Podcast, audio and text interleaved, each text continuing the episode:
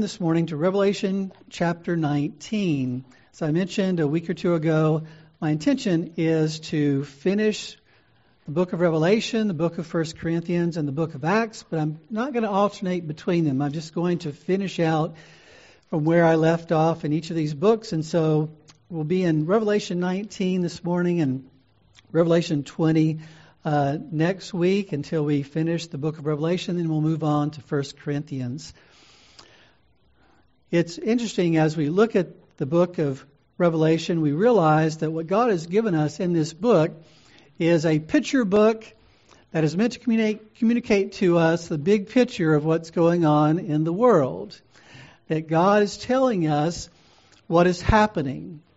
And it's very easy when uh, we look at life almost like we're peering through a keyhole, and we only see a very small uh, sliver of what's going on in the world, whether it's in our own life or in our own country. Uh, very few of us are able to comprehend all that God's doing in the world, and certainly all that He's doing in history. And yet, the book of Revelation is meant to help us uh, get a view of history from the 20,000 uh, foot level, to get an overview of what is truly happening, uh, lest we become overwhelmed and discouraged by just seeing through the little keyhole that we presently see through. And so, uh, one of the things that I want to just highlight at the very beginning is just this morning I ran across a quote from Charles Spurgeon in which he said this The preciousness of mercy is best known by those who discern the terror of justice. And you may have noticed in the reading this morning uh, by Daniel, the scripture that was chosen there in God's sovereignty, mentions uh, the terrifying nature of the judgment of God. And that's actually what we see in Revelation chapter 19 as well. But we need to understand that one of the reasons why God has told us what He's told us in the book about His judgment is obviously in part to warn those who have not yet come to Him for mercy and secondly, for those who have come to Him for mercy, to see the preciousness of it, to see just how precious it is to be forgiven of our sins in light of what they truly deserve. And so, if you will, uh, look at Revelation 19 with me this morning, and we'll talk about um, at least some of what we see here and try to see how God wants to apply it to each of our lives. So, Revelation 19, let me, well, let me just back up just a second. Obviously, we're at a point in the book in Revelation where it's actually uh, talking about the return of Christ. And so, the beginning of the book talks about the seven churches, which I believe um, is multifaceted in terms of what it intends to communicate, but it certainly intends to communicate that, that Jesus is very much a shepherd over his church and he's a shepherd over his church throughout history. The second picture that we have is the picture of seven seals. And I believe that's a picture of the kinds of things we can expect throughout world history. So you got the church history, you've got world history, and, and indeed, the Lord Jesus is sovereign over world history as well. And then you have the picture of the seven trumpets, which I believe ultimately refers to God bringing judgment on the world in such a way that, it's, that He's warning the world that Jesus is coming back, that things are beginning to ramp up in such a way that uh, God is announcing, like a trumpet, that the return of Christ is near. And as a result, you have a picture, I believe, of the rapture of the church.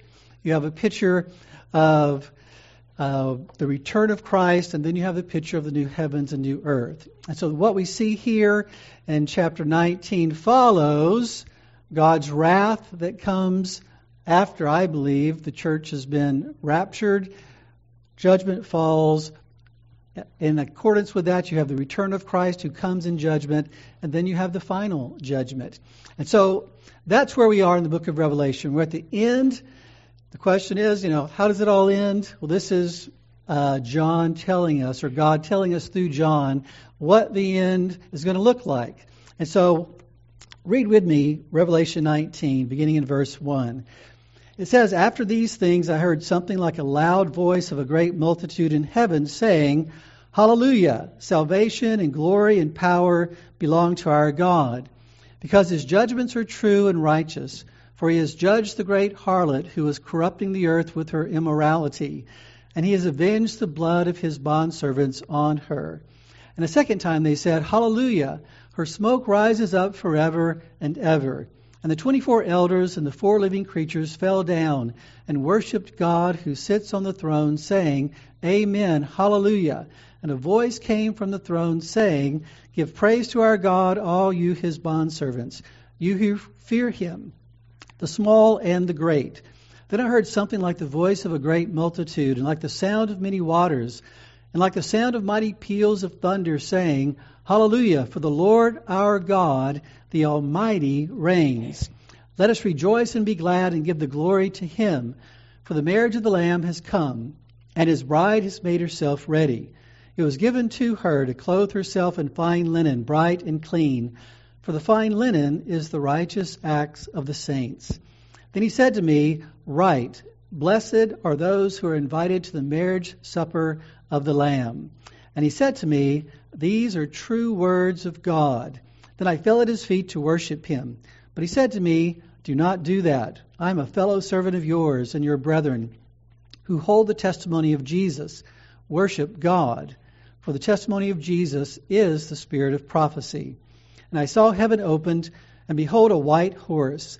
And he who sat on it is called faithful and true.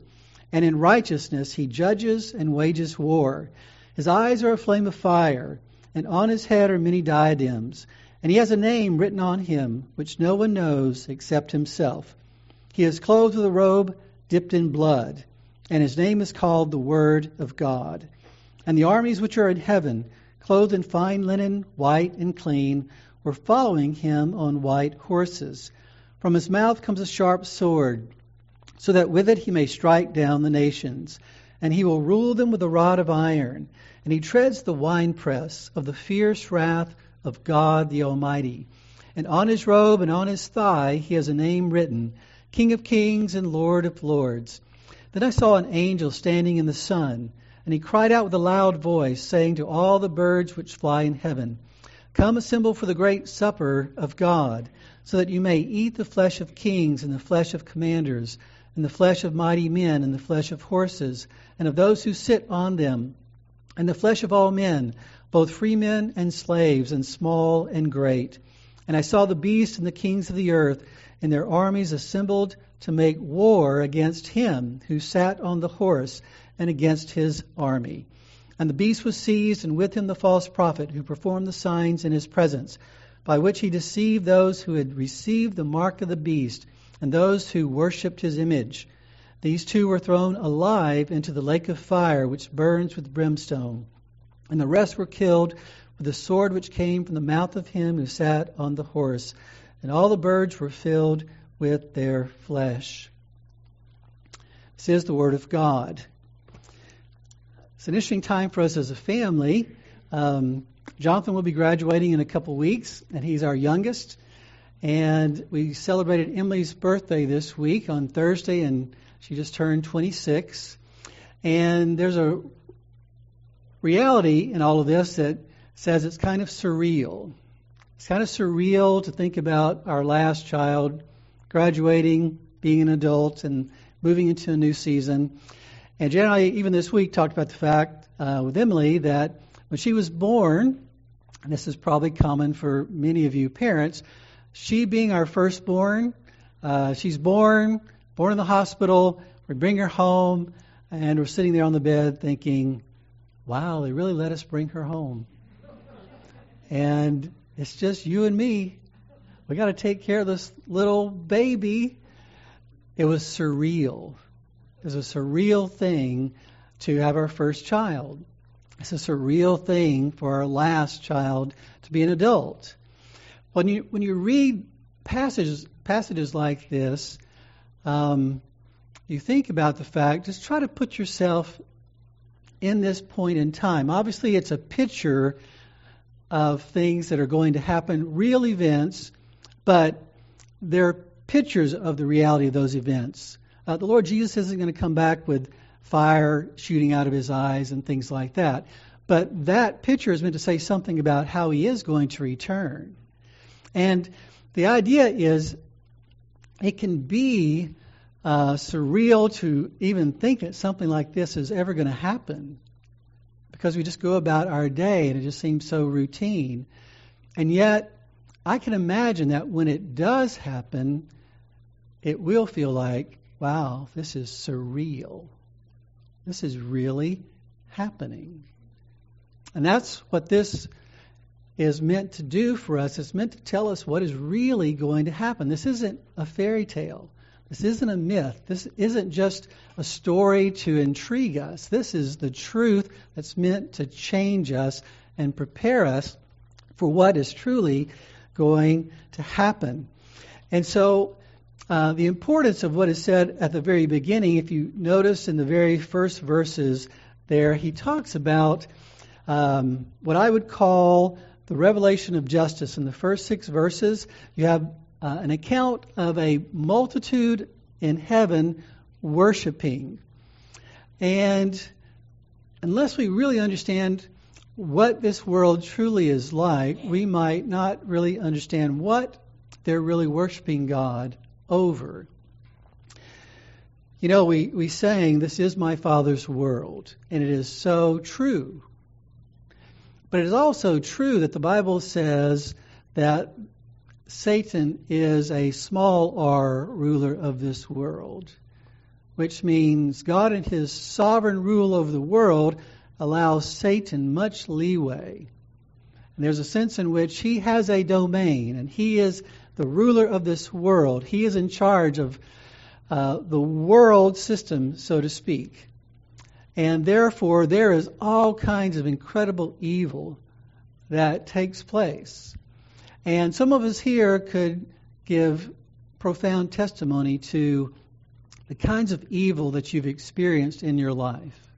And there are plenty of people around the world today, plenty of Christians being martyred, uh, persecuted in ways that we can't even imagine here in our country yet, that would testify to the evil that can be done um, man to man, so to speak. There, there was a um, poem that was written back um, in 1785 by a man named Robert Burns. And in this poem, he mourns the fact of all the pain and suffering that there is in the world. And he talks about, uh, in the poem, this young man who meets this older man. And the older man is wondering why this young man is wandering around late at night. And the old man, man asks him the question um, basically, uh, Are you filled with cares and woes? Uh, too soon have you began to wander forth with me to mourn the miseries of man. They go on to talk, and the old man says, You know, I've been here a long time on this earth, and I've seen yon weary winter sun twice forty times return, and every time has added proofs that man was made to mourn.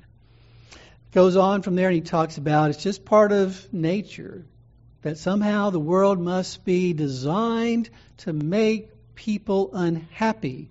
And he goes on to talk about the fact that there's a lesson to be learned, and that lesson is that man was made to mourn. And then he begins to get a little more specific about the kinds of reasons why men are made, made to mourn, as he says. And he says, Many and sharp the numerous ills inwoven with our frame more pointed still, we make ourselves regret, remorse, and shame.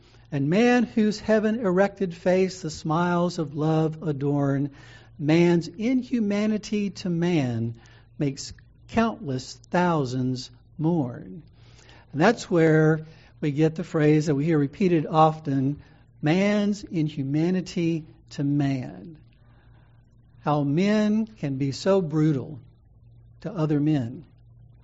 And we can see it in the Holocaust. We can see it in wars.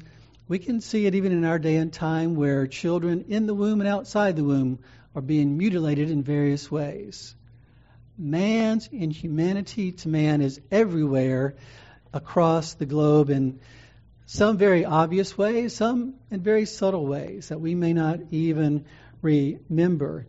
And so he goes on in this poem and he asks, Why am I subject to his, speaking of God's cruelty or scorn? Or why has man the will and power to make his fellow mourn? He, then he says something interesting. He says, Well, uh, the good news is um, it's only a partial view to recognize the mourning of man. The good news is there's relief.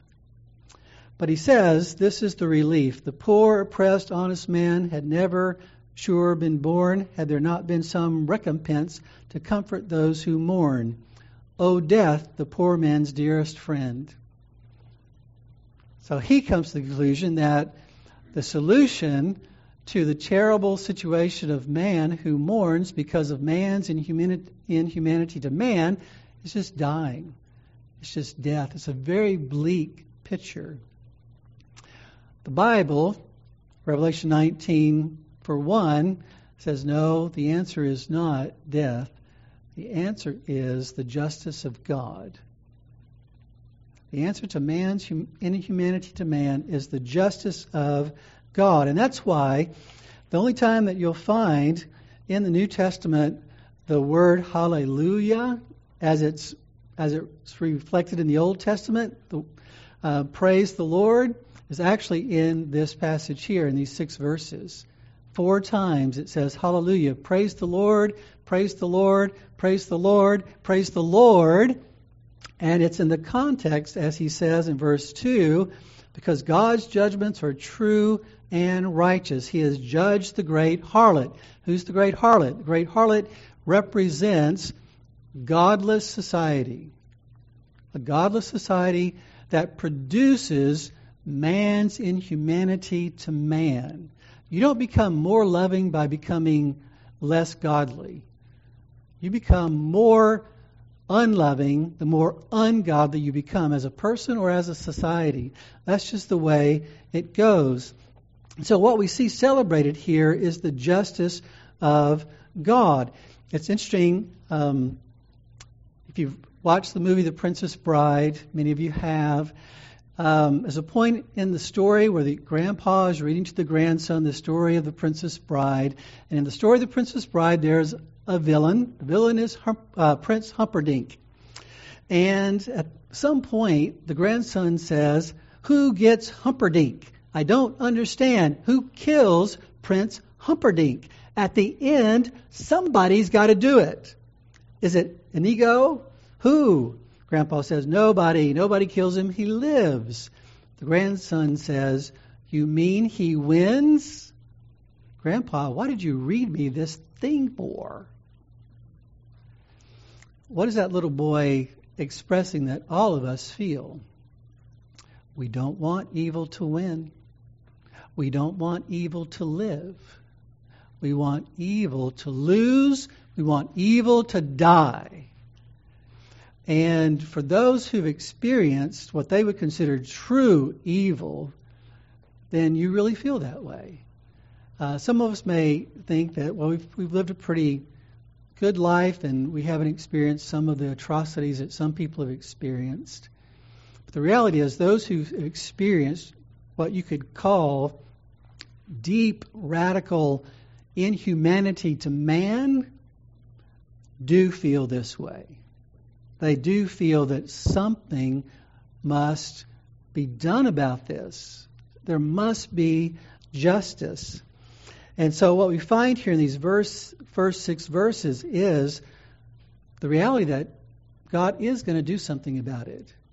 Um, in the Bible, it talks about the idea that man sees what happens in the world and assumes God must not care or assumes that God must be in favor of it, or assumes there is no God because he doesn't show up and do anything about it. And yet the Bible tells us that in due time, God will show up, Jesus will return, and everything that's wrong will be made right. Everything that should happen to sinners who've committed inhumanity to man will happen. except for those who've experienced the mercy of God. That is the gospel. And that's why you've got this multitude, and in Revelation 7 it talks about a multitude uh, of people, sinners saved by grace, too great to count.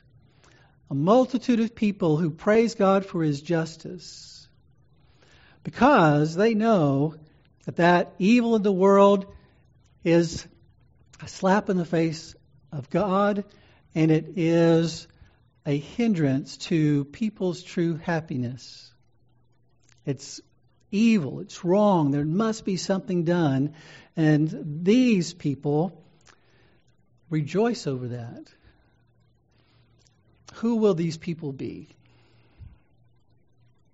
You and me. We will be part of this great multitude if we have turned from our sin and trusted in Jesus. That's my future and that's your future right there singing hallelujah to God for his justice, but at the same time knowing that we've been spared that very justice, that we've been shown mercy. And that's why, on the heels of that um, worship of God in verses 7 through 10, we have this exhortation to rejoice. It says in verse 7 Let us rejoice and be glad and give the glory to him for the marriage of the Lamb has come, and his bride has made herself ready. So, what's happening here? So, what's happening with this multitude of saved people is there's both a rejoicing over the justice of God, the revelation of God's justice, but also the revelation of the joy that's been prepared for us from the foundation of the world. And that joy is pictured here as a marriage feast, the marriage feast of the Lamb, which means, he says, Blessed are those who've been invited, truly happy, truly full of joy, truly experiencing the greatest pleasures you could ever experience, are those who've been invited.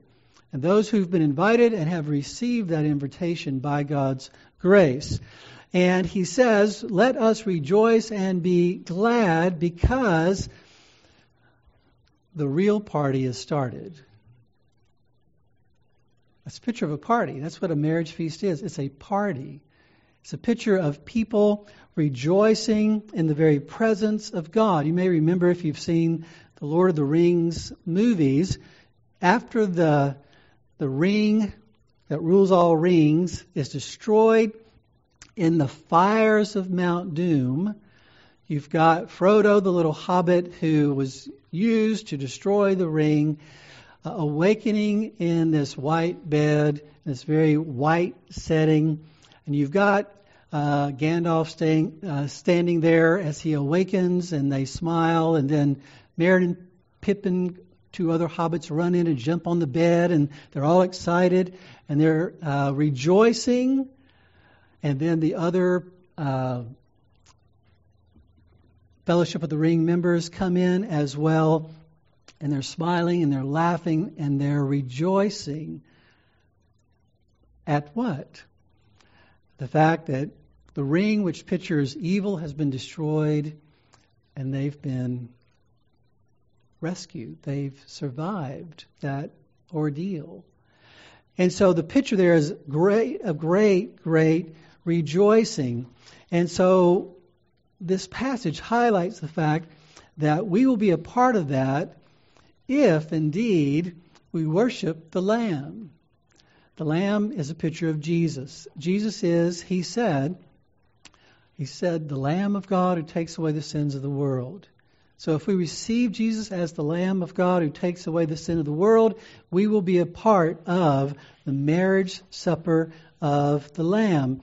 And we'll be eating a meal today, and there will be some laughing, and there will be some smiling, and there'll some, be some enjoyment of each other. But that, what happens today and what has happened in the past, is nothing compared to what will happen. The joy there is like it says in 1 Corinthians eye has not seen, nor ear heard, nor has it entered into the heart of man all that God has prepared for us. And therefore we get a taste, get a little glimpse, but it's all an imperfect taste and glimpse of what God has prepared to those who will receive his mercy. And that's the first point is that the first part of this chapter is about those who actually have received the mercy that God extends to us through Jesus. That's the gospel. At the end of the book of Luke, Jesus is raised from the dead after he's died on the cross, and he says that repentance for the forgiveness of sins is to be, be proclaimed throughout the world. And we sang about that this morning as well. Repentance for the forgiveness of sins is to be proclaimed throughout the world. That's what mercy is the forgiveness of sin. But the only people who receive mercy and the forgiveness of sin are those who don't want their sin anymore. It's not just those who want to be rescued from the penalty of it and the judgment of God, but who want to be rid of their sin. Because there are two things that have to happen in our repentance. I have to turn from my own self righteousness. I have to turn from depending on my own goodness and trust in the righteousness and goodness of Christ. But I also have to turn from my love of sin and hatred of God to love of God and hatred of sin. That's what repentance means. That I, I, have a different idea about whether or not I'm good enough to be accepted by God, and I realize that Christ is my only hope to be accepted by God based on His righteousness. But I also have a change of mind about sin and God. And I no longer see sin as my friend and God as my enemy, but I see sin as my enemy and God as my friend. And everyone who has that change of heart receives mercy from God in Jesus and will enjoy all that is being pictured here in a very few words. Why is that? because it cannot be communicated.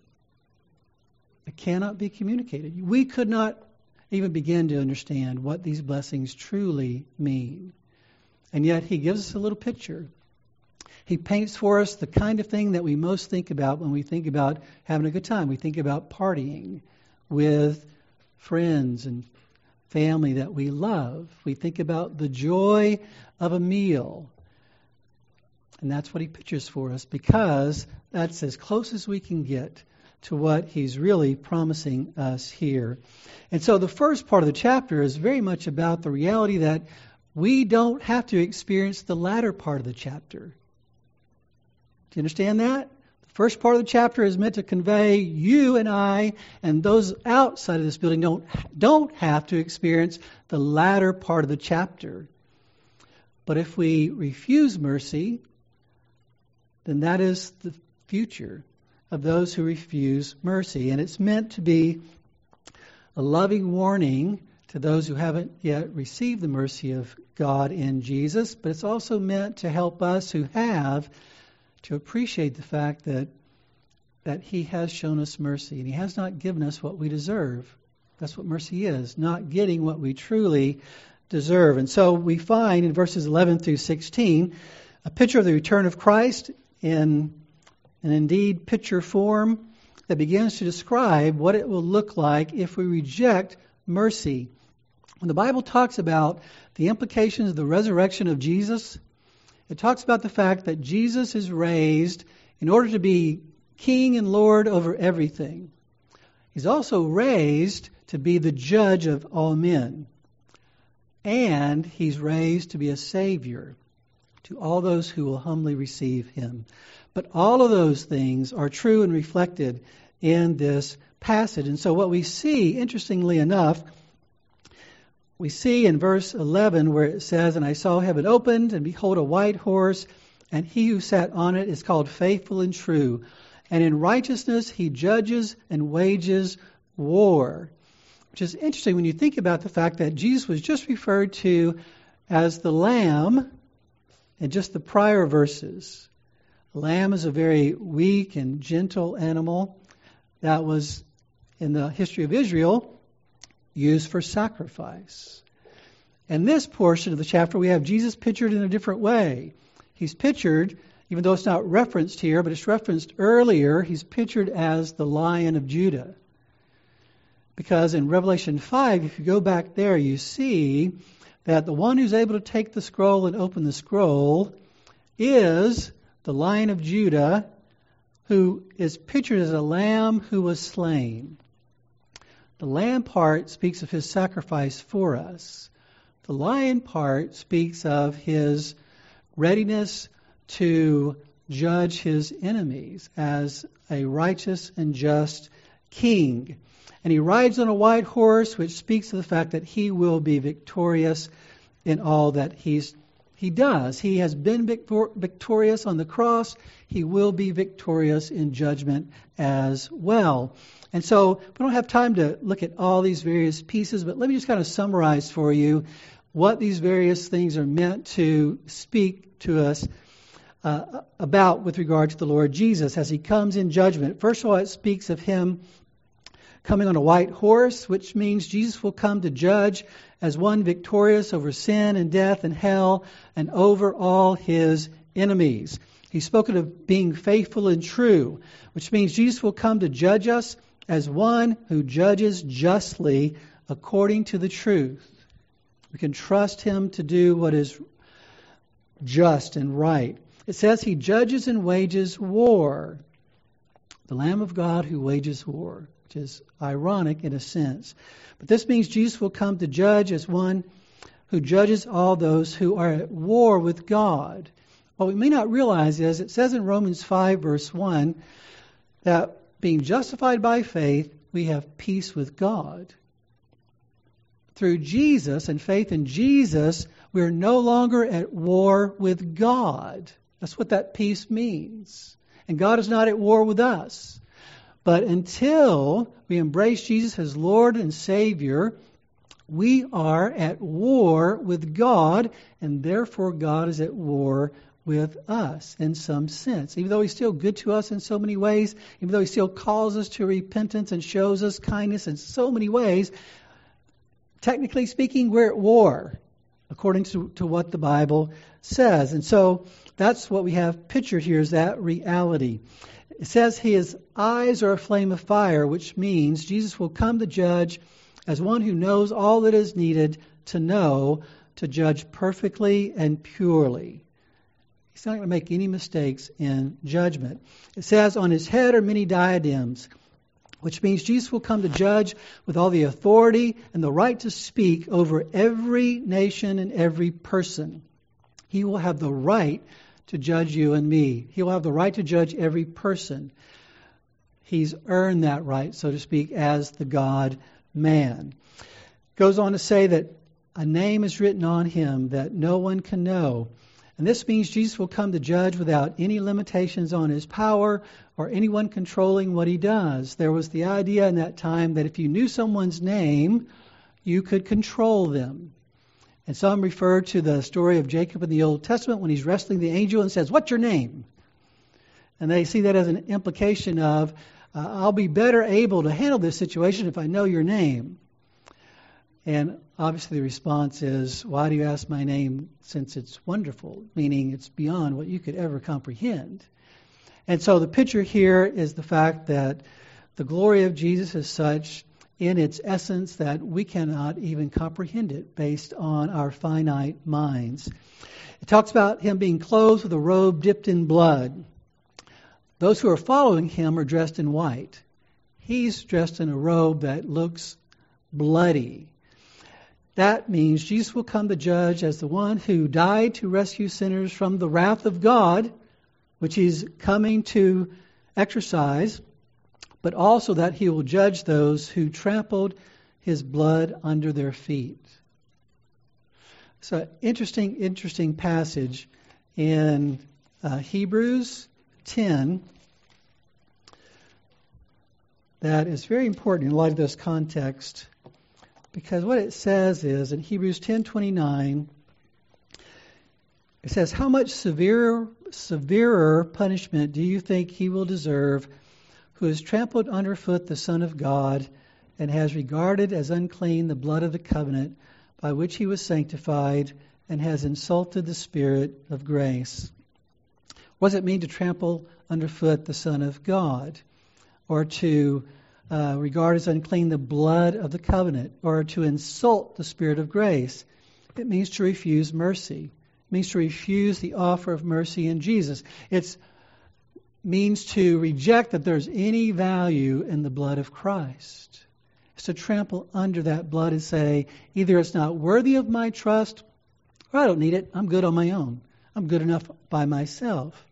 And so the picture there is a picture of one who actually died so that people could be rescued from the very thing that he's about to do. Do we understand that? That he is he died on the cross to rescue us from the very thing that he is about to do in this passage. And so the only reason that anyone experiences this is that they responsibly reject refuse the mercy of God in Jesus. It goes on to say, His name is called the Word of God, which means Jesus will come to judge as the one who is the fulfillment and embodiment of all that God requires, all God demands, all God proclaims.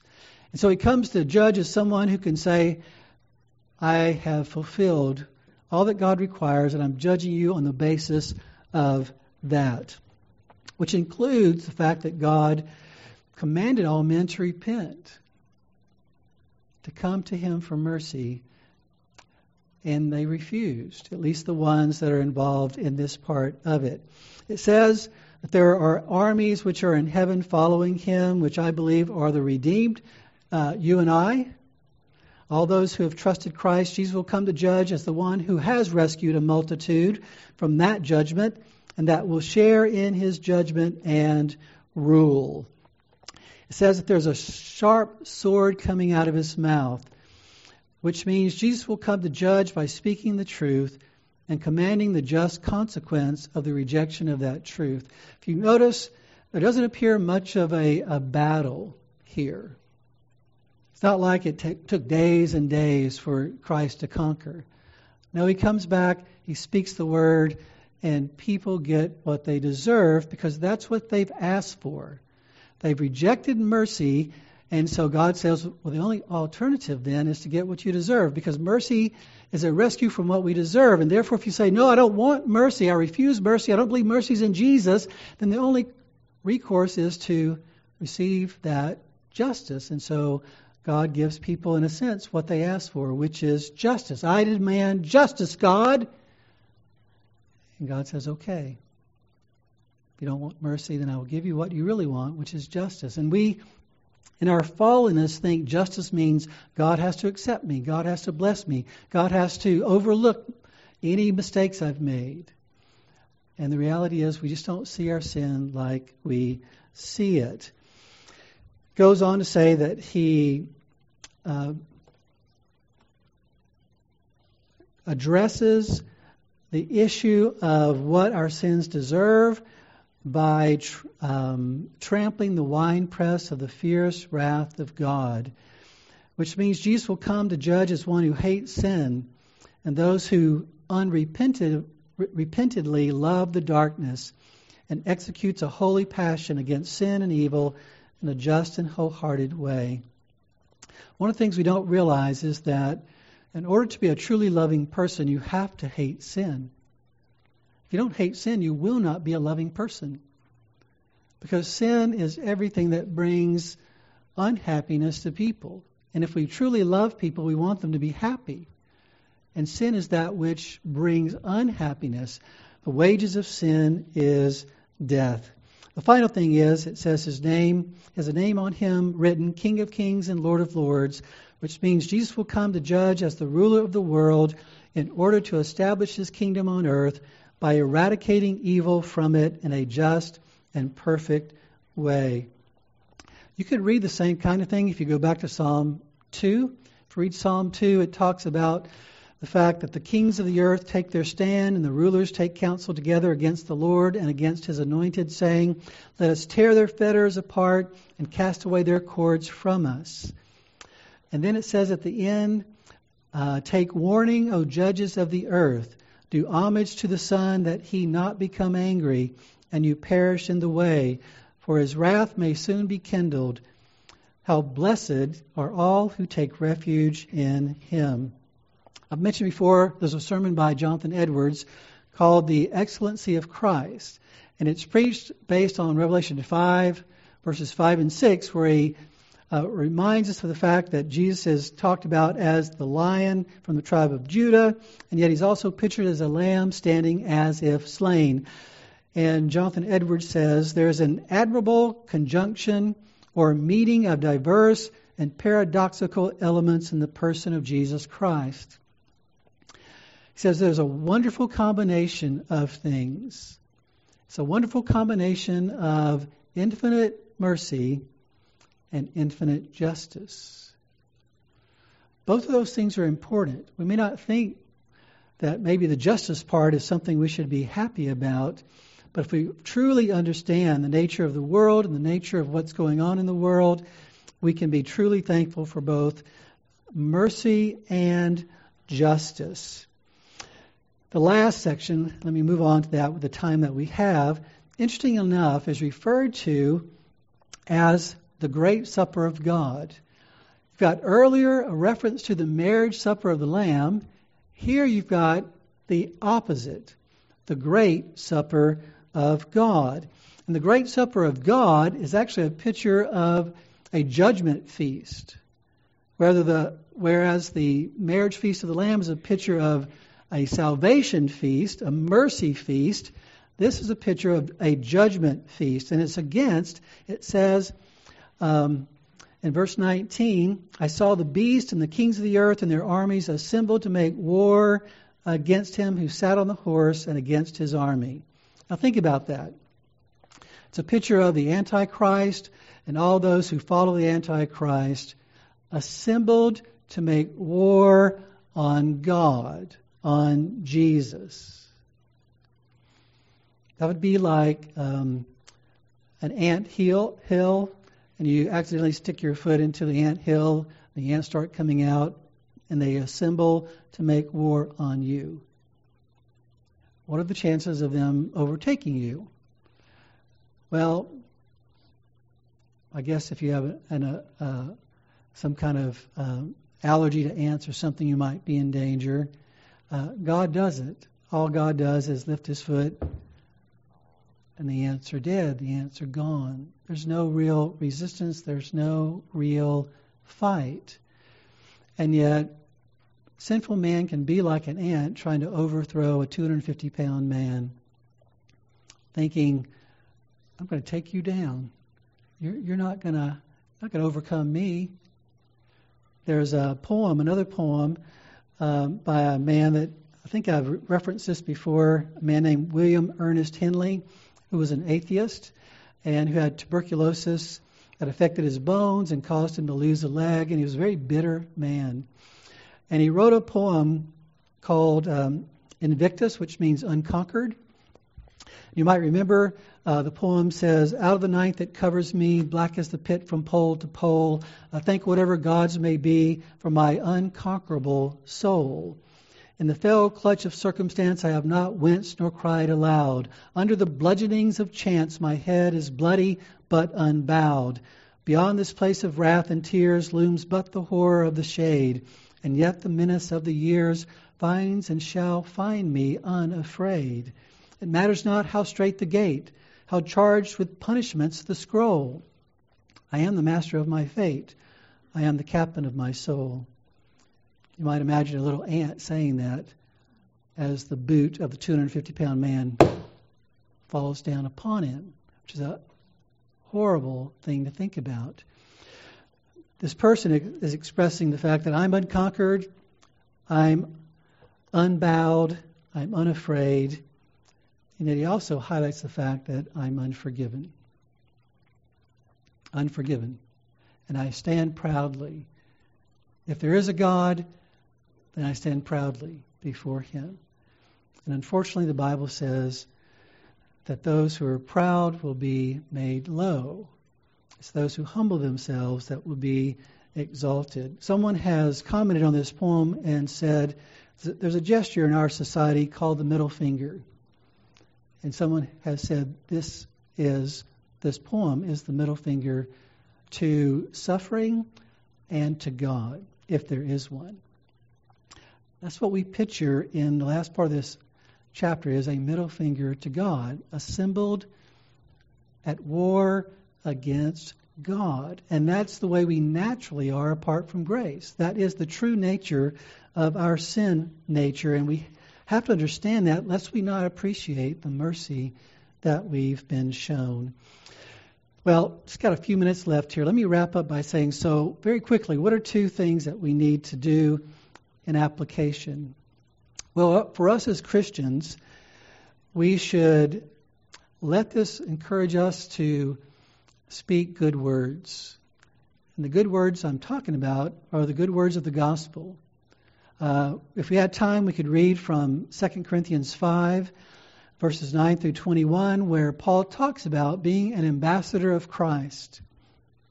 And he says, All these things are from God who reconciled us to himself through Christ and gave us the ministry of reconciliation. Namely, that God was in Christ reconciling the world to himself, not counting their trespasses against them, and he has committed to us the word of reconciliation. Therefore, we are ambassadors for Christ. So he says, that all of us as Christians have been given a ministry. And that's the ministry of reconciliation, which means we have a message that you can be forgiven of your sins. You can find mercy. You can be at peace with God rather than at war with God. And then he says, We as are ambassadors for Christ, as though God were making an appeal through us, we beg you, on behalf of Christ, be reconciled to God. Now, we might say, now, Paul, you're sounding like an Arminian when you start talking about begging people to be reconciled to God. He's not saying that God is um, a, a slave to our will and our decisions. What he's communicating is God has a heart to save sinners. And that heart to save sinners ought to come through. That we should, should and can literally beg people, so to speak, to run from wrath and to receive mercy because that is the heart of God. He says that, and Ezekiel, do, I delight in the death of the wicked? No, I'd rather them turn and be forgiven. And that's what we're to communicate as well. Then, lastly, good works in the sense of, in order for me uh, to back up my good news of mercy and grace, I need to also extend that in terms of how I treat people. And that's why it says in Romans 12, uh, bless those who persecute you, bless and do not curse. Never pay back evil for evil to anyone. Never take your own revenge. Do not be overcome by evil, but overcome evil with good. And then he tells us how you, you do that. How do you not take revenge? How do you not just treat people the way they treat you? How do you not return evil for evil? He says, Leave room for the wrath of God, for it is written, Vengeance is mine, I will repay, says the Lord. You believe Revelation 19. You believe that either that person is going to be shown mercy through Jesus and Jesus will bear the wrath that they deserve for what they've done to you, or if they refuse mercy in Jesus, that Jesus will make sure they receive what they deserve. It's not my place or your place to see that they receive what they deserve, so to speak. It's our place to preach mercy with our lips and with our lives. That's our role in light of what we see here and to show that forgiveness.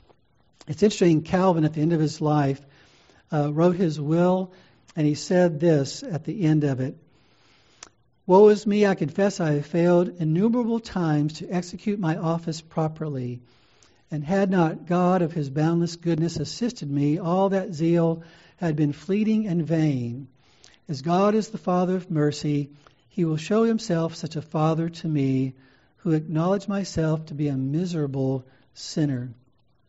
We consider Calvin and other great men uh, in history, great Christian men, to be people that we can look up to and, and people that we should emulate to some degree.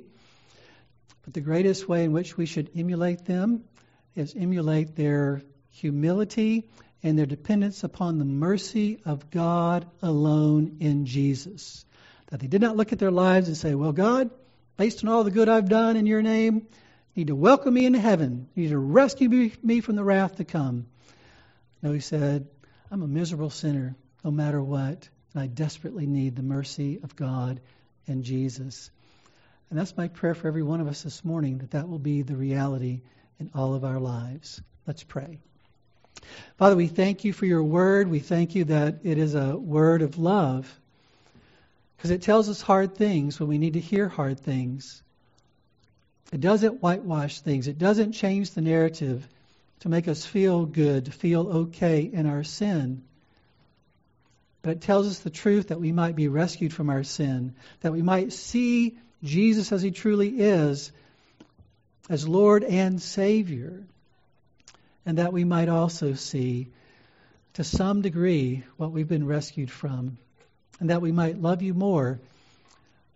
For he who is forgiven much loves much. And we want to see more and more how much we've been forgiven, what we've been rescued from, that we might love you more. I pray for those here this morning who haven't yet received and rested in and rejoiced in the mercy of God and Jesus, that they would do so today, and that you grant them the grace to do so, even this very hour. We love you and we thank you. In Jesus' name, amen.